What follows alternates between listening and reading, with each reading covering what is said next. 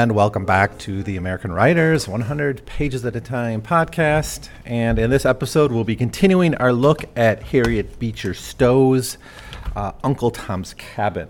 Um, and we'll be looking at the second part. This part of it'll be chapters 10 through 15, I guess. Uh, the second 100 pages. We're coming up to the halfway point. Uh, this book is split between two volumes uh, at the, around the 250 page mark. So we're about halfway through. Um, this part of the story covers uh, basically the, the centerpiece. Is, we have two plots going on, of course, two main plots. And that one is um, Eliza and George running away, uh, two slaves running away from the Shelby plantation after, well, George because well George from a different plantation, or a different farm nearby, but he's married to Eliza. He he leaves because of various offenses committed by his master against him. Eliza leaves because she hears her, her son's going to be sold off. And then the other plot is is Tom, who is sold uh, by you know in the same deal that was going to sell Eliza's uh, son, and he's goes. You know, and he, he finds out he's going to be sold. So this part of the story covers like Eliza after she kind of got to safety, uh, being helped by Quakers, um, and is reunited with George we see some of George's adventures during his escape, and, and his characterization is really well developed in this section. And then, most importantly, perhaps, is we see Tom's characterization being really explored as he's uh, traveling south with Mr. Haley, the slave trader, and um, experiencing uh, life on the internal domestic slave trade. Um, and he is particularly an interesting character in this part of the of the story. So chapter ten is called uh, "The Property is Carried Off." Um, this is something, or uh, yeah, the property is carried off is the name of it. Um, this is a something that uh, Harriet Beecher Stowe does a lot in this book. Is instead of referring to characters by name in the chapter titles, referring to um, you know some title or something and, and here the property right? So th- sometimes it's not clear because we have different examples of of property but uh, you know eliza's property too but she gets she earns her freedom. Tom remains property throughout the novel right? So uh, i don't know if there's too much to read into it but she's obviously like condemning this whole idea that slaves should be property of course but um, I think it's in this section of the book that we start to see maybe what her um, some like other themes she's exploring besides just slavery bad. Obviously, slavery's bad. We don't need that uh, really to be educated on that point. But she's really emphasizing how like religion uh, and moral questions that is expose the true character of a person. Right. So Tom is is following like biblical law in the sense that he's like turning the other cheek. He's not seeking out revenge against his, when he's being mistreated. He's obeying his master. He, he's kind of getting this from religion. Now, obviously, that's a religion that's been maybe corrupted by slaveholders' ideology and all that, but nevertheless, he's he's kind of following that. And then Eliza is also motivated by a certain religious value based on her motherhood right? Um, George is George. You know, all these characters are religious, but they interpret it in different ways, leading them to to action. And then with the slave, uh, well, with George, it's it's maybe it's harder to see, perhaps, but in a way, he's got his same kind of gendered ideology about what it is to be a man. Um, that's coming from his, you know, his that's kind of his religion. And then we have the slaveholders of various stripes. Uh, many of the women are standing up against slavery, but they're presented as people who don't have choice in the family. But then you have like Shelby, or later on you have the, what's their name? The the, the St. Clares, Augustine St. Clare. It's, a, it's an interesting name. Uh, Augustine Saint, Saint Augustine. Um, so he got he he he becomes Tom's master, and he's also kind of the good master. But even though they're religious and they have concerns about slavery. None of them are are free and they're slaves. I mean, their their religion only takes them so far, in that maybe they're not horribly violent or mistreating, but at the end of the day, they still make the financial decisions. Now, I don't know how St. Clare is going to end up, but that's certainly the case with Shelby. Shelby, who, uh, you know, still sold Tom and, and, and Harry. Uh, that's Eliza's son. So, anyways, uh, chapter uh, 8, the property is carried off. This chapter is mostly in Uncle Tom's cabin. I don't know if we'll ever see it again, um, but he, he leaves at the end of this chapter. Um, and he's basically has his goodbyes with uh, his, you know, the, the other slaves and his family and things like that. And we get a little of exposition. I talked about this last episode too. Is that there's a a, a great deal of of moments where, well, like I guess it's third wall breaking, um, where, or is it fifth wall? Did we call it the fifth wall? There's four sides to the screen, so the the the fifth wall must be us, right? Yeah. Anyways, whatever it is, there's a lot of that in the book where it's Harriet Beecher Stowe kind of entering in like some clarity. So like this is how it really is. Uh, it's kind of like nonfiction segments within this uh, fictional story. And here we have, quote, in order to appreciate the sufferings of the Negroes sold south, it must be remembered that all the instinctive affections of that race are peculiarly, particularly strong. Their local attachments are very abiding. They are not naturally daring and enterprising, but home loving and affectionate. Add to this all the tears to which ignorance invests the unknown, and add to this again the selling of the South is set before the Negro from childhood as the last severity of punishment. The threat that terrifies more than whipping or torture of any kind is the threat of being sent down river. Unquote. So the problem with this is it it's there's a lot of like obviously uh, I there's a lot of like stereotypes about American blacks here that Stowe is falling for, um, and of course, many abolitionists did have um, racialist ideas. They certainly saw the world as divided by race. They weren't post-racial or anything like that. So we have here uh, an idea of black people as being like over, like particularly sentimental, particularly attached to family. She says that several times in the story too. That black characters are you know like feel emotions almost at a higher level. Um, you know, we we see like George when he's talking about running away, he's full of anger and emotion, and Eliza's full of love for her child, and Uncle Tom is is full of kind of a, almost a universal love for all mankind that leads him not to be able to resist and, and to help white people even though they're oppressing him.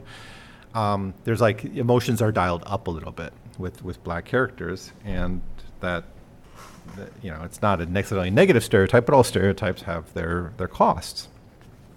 Um, but she's of her time, so let's not be too hard on her. I suppose on, on this particular point, it's just part of the story. It's part of, of how she presents it. Um, now we get our, our goodbyes. We get slaves saying how bad slavery is, obviously, and then the chapter ends with Haley, the slave trader, and Tom talking, and basically it's like if you try no tricks, I'll be good to you. You know, I'm good to people who are you know who don't cause trouble. Um, and Tom assures him that he's not going to be running away, and then with that, Mr. Haley puts um, a collar around his neck. so uh, just it's, it's, despite his willingness to go along with Haley's. Um, you know, selling him down south sending him to like a really horrible place, and who knows what's going to happen to him if he's going to make it down there. Um, he agrees to, or he, he he puts on the collar, or he lets Haley put the collar on. And Haley, of course, is being totally hypocritical here. He always intended to put the collar on on Tom, no matter what he said, but he just wanted that verbal submission. It's a submission ceremony, essentially, is what that is. Um, then in chapter 9, uh, no, sorry, sorry, chapter 11, Roman numeral uh, dyslexia there, sorry. Uh, it's called In Which Property Gets an Improper State of Mind. So we have the term property being used again in the title, just like we did in chapter 10, but it's a different um, person. And now we're talking about George. And so we haven't thought about George for a few chapters because we had Eliza's escape, but we know George is out there. He has run away. And here's where we get um, some of what's happened to him. And this is a really wonderful chapter. Um, basically, w- this chapter starts with this description of these whites in this like uh, bar room. Um, and it's owned by this guy, Mr. Um, no, Mr. Wilson owns the factory that hired George. Who's the owner here? Ah, it doesn't matter. It's like a bar, right? A, a Kentucky bar. And we got this description of hats, and it's a little aside in this in this relative. You know, it, it's it's significant aside in a in a novel that's not overly long. She writes, Stowe writes, in fact, everyone in the bar bore on his head this characteristic emblem of a man's sovereignty, whether it was felt hat, palm leaf, greasy beaver, or a fine new chapeau. There it reposed with true Republican independence. In truth, it appeared to be the characteristic mark of every individual. Some wore them tipped rakishly to one side. These were your men of humor, jolly, free, and easy dogs. Some of them jammed independently down there over their noses. These were your hard characters, thorough men who, when they wore their hats, wanted to wear them, and to wear them just as they had a mind to, and that it was those who sat far over back, wide awake men who wanted a clear prospect, while careless men did not know or care how their hats sat, and them shaken in all directions. The various hats were, in fact, quite a Shakespearean study. And, then we get uh, um,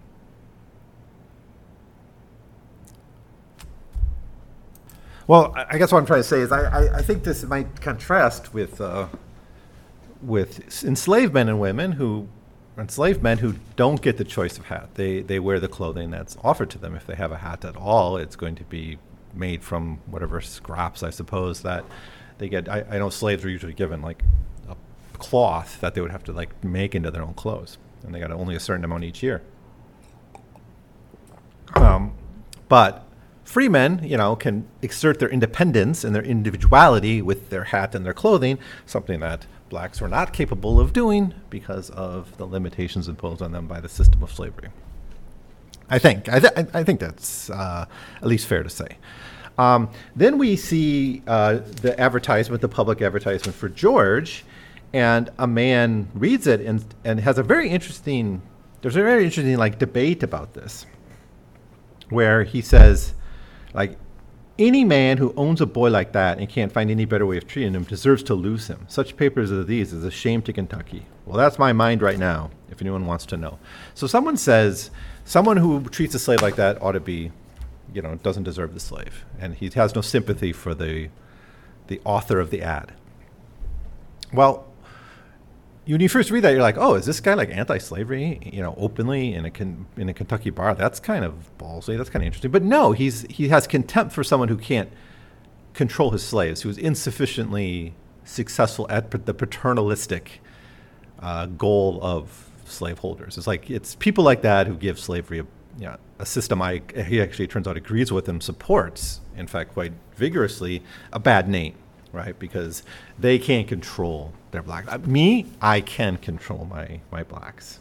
He says, bright N-word is not no kind of vantage to their masters. What's the use of talents in them things if you can't get them to use them on yourself? Why, of all the things they make on to do get round you, if I've had one or two of these fellows and I just sold them down river, I knew I got to lose them first or last if I didn't. So he says, if there was someone I couldn't control, I just sold them um, down to the south. So he's actually more brutal, actually, than than some of these other uh, characters we see who are more conflicted about slavery. We see a lot of characters on the white side who are conflicted about slavery.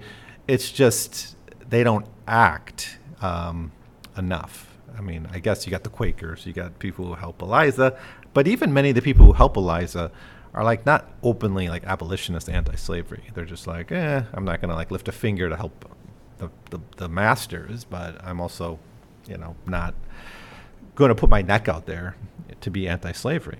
Um, so I actually think the white characters are are kind of interestingly drawn here. Now, of course, she's trying to lay out archetypes of the people in in society that that she sees around us, the people who are on the fence, the fence sitters. She's trying to call them out, I think.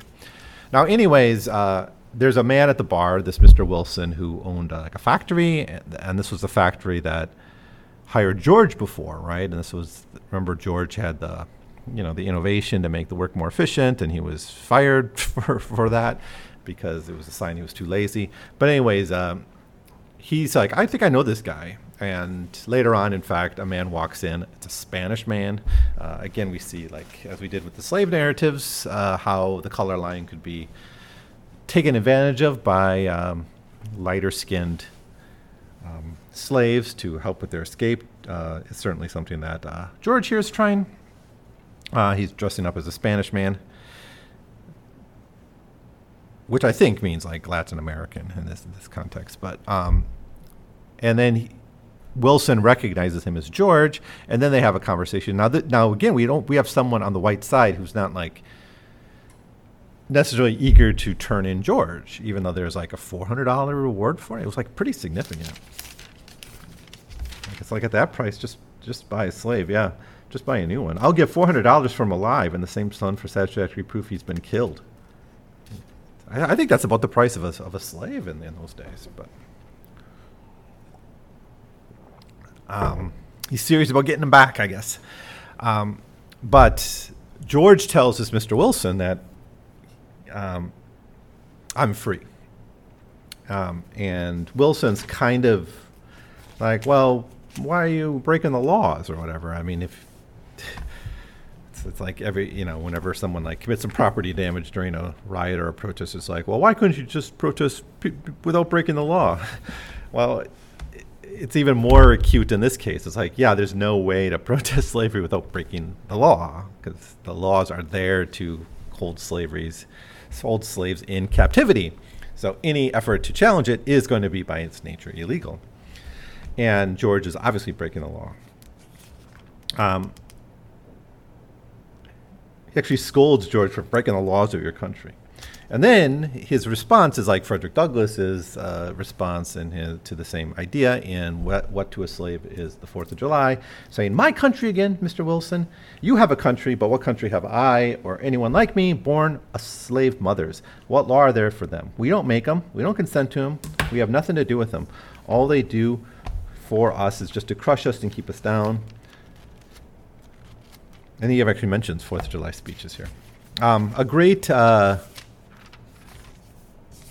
moment. And then he goes off and, and he's on his way to Canada, but he's going to be reunited with Eliza pretty shortly. Uh, um, then we move back to, we have a chapter called uh, Select Incidents of Lawful Trade, which is a relatively long chapter that is about the, uh, the travel to the south uh, on the Mississippi. Um, eventually, they're on a ship headed to the deep south, headed to New Orleans for the the sale there. Along the way, Haley buys some slaves. He he runs into an uh, executor's sale, right? So some states being liquidated or whatever. And there's a, f- a number of slaves for sale there. Um, all these parasites, these slave traders like Haley, or these people who float around until some, you know, old master dies and then the kids don't want the slaves, so they, they sell them out. Just like just like you know how people will will wait for old people to die and then approach the kids to buy their house or whatever. It's like you're just the parasites on this on this economy. You're you're like in a way kind of the most disgusting of, of any of them because you're you're just trying to uh, skim off the the top of a cruel system. Um, but anyways, um, we get uh, the slave trade going on, and whenever there's a slave trade going on, I, scenes of that, and we saw some of those in the in the slave narratives too. Is I'm reminded of the, you know, was it Johns who wrote that book? I forget the name. Is it is it a guy named Walter Johnson? It's a book about the slave trade, uh, the, the domestic slave trade. It's a great book written about 20 years ago, but it really emphasized like how slaves were packaged and then but there were packages with autonomy and they could play the game of negotiate like they could negotiate. They could try to you know convince a buyer to buy this my son too you know or conv- you know or try to get bought by a master who seems a little bit maybe kinder or a little less cruel. That kind of back and forth game is being played with by uh, by the customers here. We see a bit of that here too. Um, and so the sales scenes are always kind of interesting to reflect on on that these are commodities, but they're commodities with, with some degree of agency, even in you know what must be one of the, like the most horrible days of their life when they're being sold off. Um, Um, really great chapter here. Um, now later on, Haley does buy some slaves because he's going to, you know, take it down south and sell them for more for a profit. He was buying them cheap. Do we have the prices here? I think, in fact, we do. Um, remember, George was four hundred dollars just for him being a runaway. Let's, let's see what these guys were bought for. I don't remember the exact price they were bought for. Let me see if the ad here had sale. The ad didn't have prices unfortunately. But um, the idea is to sell them for a lot more down down south, where there's higher demand for, for slaves in the in the in the late antebellum period. Then finally, we have uh, Eliza reaching the Quaker community, uh, where she's going to be protected. So we finally return to Eliza, um, and the these Quakers are already well aware of her goal to get to Canada, and they're aware of George. They know about George, and and they help reunite George and Eliza. So there's not that much development in Eliza's character here. It's just kind of setting up her her meeting George and finally able to live with him properly as, as man and wife. So it is a very touching moment. They they get to eat together. These are things that were taken from them in slavery. So that's a that's a pretty great chapter. Um, moving on, we return to Tom's adventures on the riverboat on the Mississippi River, and uh, what's kind of cool about this section is these riverboats were, of course, slaves were so Haley must have had to buy tickets for each of these slaves to go on the riverboat, but they're not the only ones on the riverboat. So there's other people who get on. So Tom's able to interact with other people, whites, who are also on the ship, and you're going to have people from different classes. It's a motley crew of travelers, of rich and poor workers and, and others, and as well as the sailors. Are they called sailors? This, the, the boatmen, the steamboatmen. Um, and because Haley trusts Tom so much because he has been so submissive in the past, he's he's basically given like a free pass to to wander the the ship, um, and he therefore meets some of these whites, and he meets the St. Clares, um, and there there's two of them. The St. Clares turn out to be a bigger family, but there's Augustine, Augustine St. Clare, and Evangeline St. Clare, who's a young girl. And we've seen Tom already interacting quite well with younger people, like uh, George Shelby, not not uh, the not Eliza's husband George, but uh, Shel- his, his, old master's son George. there's a scene where he was teaching them to read. That uh, he interacted well with them, and he's interacting well with Ava. And they often come off as like friendly with them. So I don't know if this is infantilizing Tom a little bit or if that's what Stowe's intention is. But you know, I kind of think of Jim in uh, in Huck Finn, where Jim is presented kind of as a child, like he has the same superstitions and attitudes and storytelling uh, as he does with Huck, and Huck sort of is playing with Jim for much of the novel, right? And of course, that's Huck Finn's moral arc is to stop seeing Jim as a plaything or as a playmate, and as, as a human being, he has a moral obligation to free um, or to help free. Um, but here we have Uncle Tom, who just is submissive, follows orders, and does well with children. So there, there is kind of an infantilizing going on here, I, I think. Um, but he's not a. The thing is, he's he's able to throughout the story uh, maintain his morality, his goodness, even though he's being submissive. Now, we could argue whether that's good or not. I mean, there are people who are to who have argued and, and, and, and see this character as as a negative, not just a negative stereotype, but like an actually kind of insidious model of of the good submissive black. Um, and I don't think that's Stowe's intention. I think she's trying to show someone persisting in his goodness despite the horrors he sees around him. I mean, there's there's a moment where someone jumps off the boat. One of the slaves that Haley bought jumps off the boat, and and Tom doesn't save her. She, I, I, does she just die? I mean, she just I don't, I don't think we hear. I, I don't remember hearing about her later in the story. But okay, what what happens with this Ava St. Clare though? Moving on from this question of of is Stowe infantilizing Tom? She's certainly not with George, um, Eliza's husband, George, or Eliza for that matter, who's presented as a mother. George is fighting to be a father. These are these are clear adult roles. Um, Tom doesn't quite ha- have that. Um, because he's a, he remains a slave. He can't be a parent. He can't be. Uh, he can't fit into his actual gender role. That's that. That comes from. That's his birthright, because he's a slave. But by freeing, by George and Eliza, by freeing themselves, are able to take on their proper gender roles. As as father and mother, I think. I mean that moment when she's Eliza's grasping her her son, protecting him, jumping across the, the frozen river, right? That's her at her most motherly, right? That's her caring for, sacrificing her body, her feet, suffering for her son. But it's also the moment she's getting, earning her freedom through her struggle. Um, anyways, I'm kind of belaboring the point here, but um, what happens in the plot is Ava falls off the boat. Another person falls off the boat.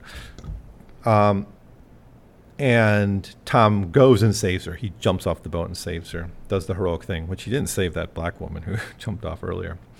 But he does rescue her, again, a sign of him sacrificing himself for whites, not for his own freedom.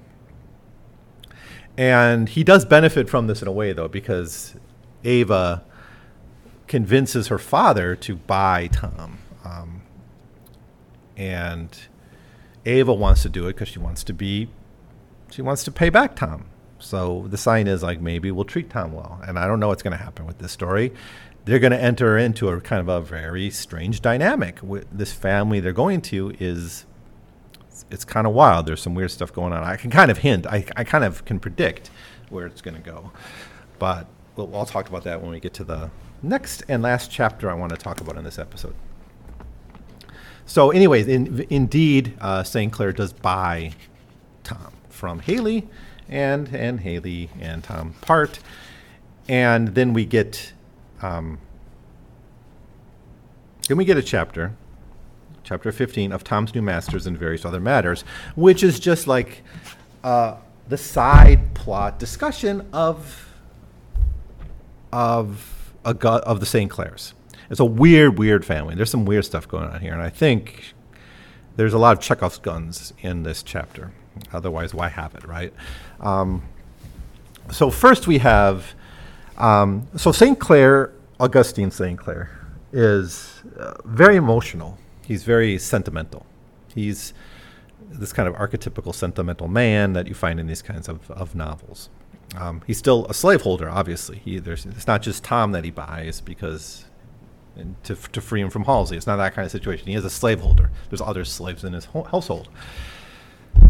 Um, but he's like raised by a doting mother, um, and he becomes kind of a softy, contrasting with Haley, who's who's who's uh, horrible but but hard, and a lot of these other male characters that we see are quite hard, and George is hard. So. Uh, I you know I think there's a lot about fe- like women in this book, but the, as I'm reading it, I'm really touched by like the different images of masculinity we're presented with here. And Augustine is um, presented kind of soft, right? I mean, he gives in to his daughter when she begs him to buy a slave, this uh, by Tom, um, and he's actually sca- like there's like some weird stuff in his earlier relationship. Uh, he fell in love with a woman, um, but he gets a letter saying, uh, "I'm going to marry someone else. I'm not going to. I don't love you." It's like a long distance relationship. It's like so he gets the the the, the he gets the text that says like I'm marrying someone else, and he's like sad. So he goes to marry like this evil one like the evil woman that he he knows, named Marie, and and then he gets like a text back. It's like, oh, that message you got was actually from someone, a trickster who wanted to marry me. I, you know, I still love you. And he's like, oh, I already married this, this uh, evil woman, Marie. Sorry. Um, I, I get, it's just a sign of him not like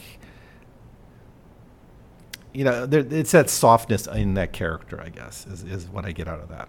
It's kind of interesting. It's an interesting dynamic. Um, and it's like Marie wears pants in the in the relationship um, because of that, and she's very like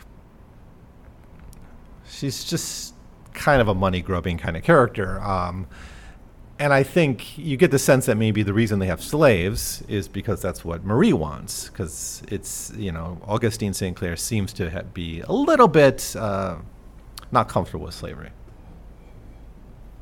Um, and she's not even like a very good mother.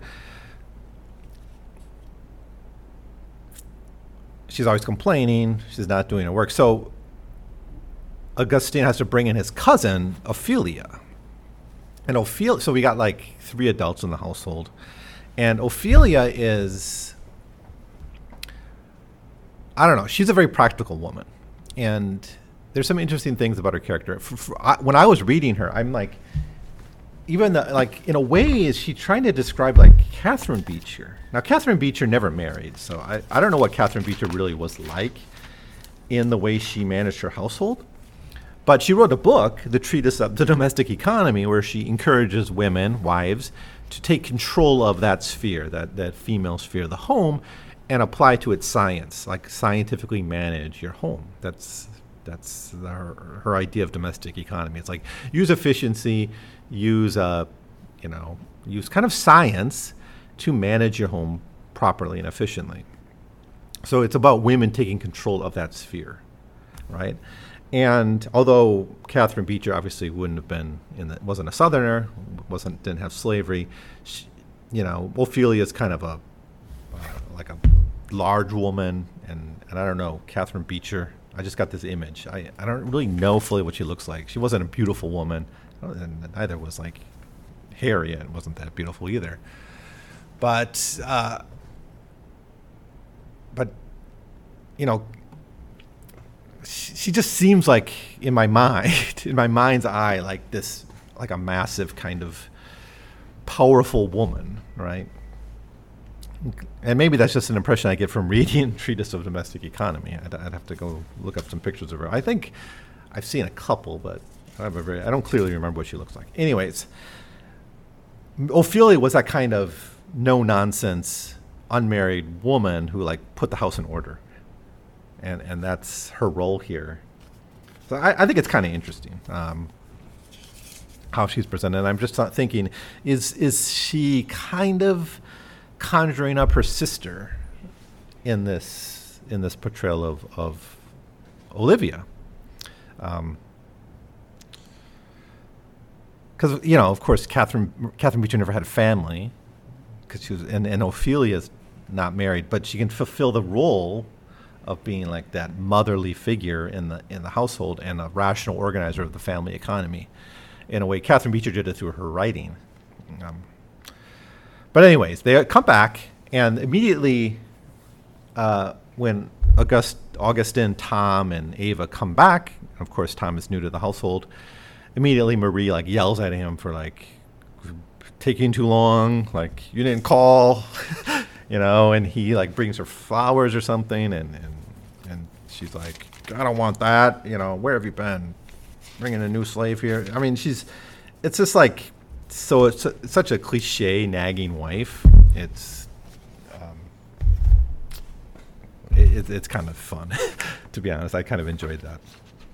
Um, so, I what I'm trying to say here is the way gender is used in these novels. We have very interesting women. We have a host of different women. We have like Mrs. Shelby and Ophelia and Marie, and we have Ava, and we have Eliza. We, we have a whole host of women in just a couple hundred pages into this, and they're all like play different. They have different representations and different functions.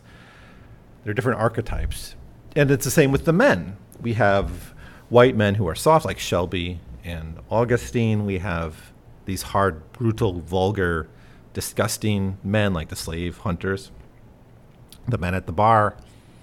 We have men who are Southerner and are ostensibly pro slavery, but will help slaves from time to time run away, like Wilson um, and the, the senator, the state senator from Ohio. I guess he wasn't a, he wasn't from the South, but he was he just voted for a fugitive slave law for Ohio, and then turns around and like gives Eliza a helping hand. We have the Quakers, abolitionists, Underground Railroad folks. We, we, we the the different representations of gender here run the gamut, and they're all intersecting with having different relationships with slavery. And I think ultimately, Harriet Beecher Stowe is testing these different representations of of men and women, I mean on the white side, against how they f- act when they're confronted with the reality of slavery, right? And at the end of the day, Shelby and Augustine St. Clare fail because even though they might, in their heart of hearts, not want slavery and feel it's kind of disgusting, they go along with it. Augustine St. Clare, maybe because that's what his wife wants. Not, I don't know him well enough. I get the sense that that's what it's about. And Shelby, because you know he was in debt. How where did that debt come from? I don't know, but he ultimately does a horrible thing, sells off Tom and and and Harry because he to, because it's a way of, of saving the family farm or whatever. So they fail that test. And then that test could be religious, like you have a religious heart, but you make the wrong choice because of the you ultimately are, are committed to the institution. So slavery does not, or I should say, uh, slavery tests people, and their goodness fails before uh, their material interests. I think that's what she's trying to say. So, anyway, it's a really good section. A lot of interesting things going on in this novel. I'm enjoying it quite a lot. Um, so, next time I speak with you, we'll look at, we'll, we'll finish volume one and get into volume two. So, we'll, we'll go up through chapter uh, 22, I guess. Um, and then we'll, we'll probably we'll be past halfway through, so we'll start to see how the novel's going to wrap up. Uh, we should have a clear idea of where we're going with these characters. Um, if you have any thoughts about any of these issues, especially gender or, or the representation of Tom, let me know what you think. I'll be very interested in your thoughts. Um, so, anyways, thanks for listening, and I'll see you next time.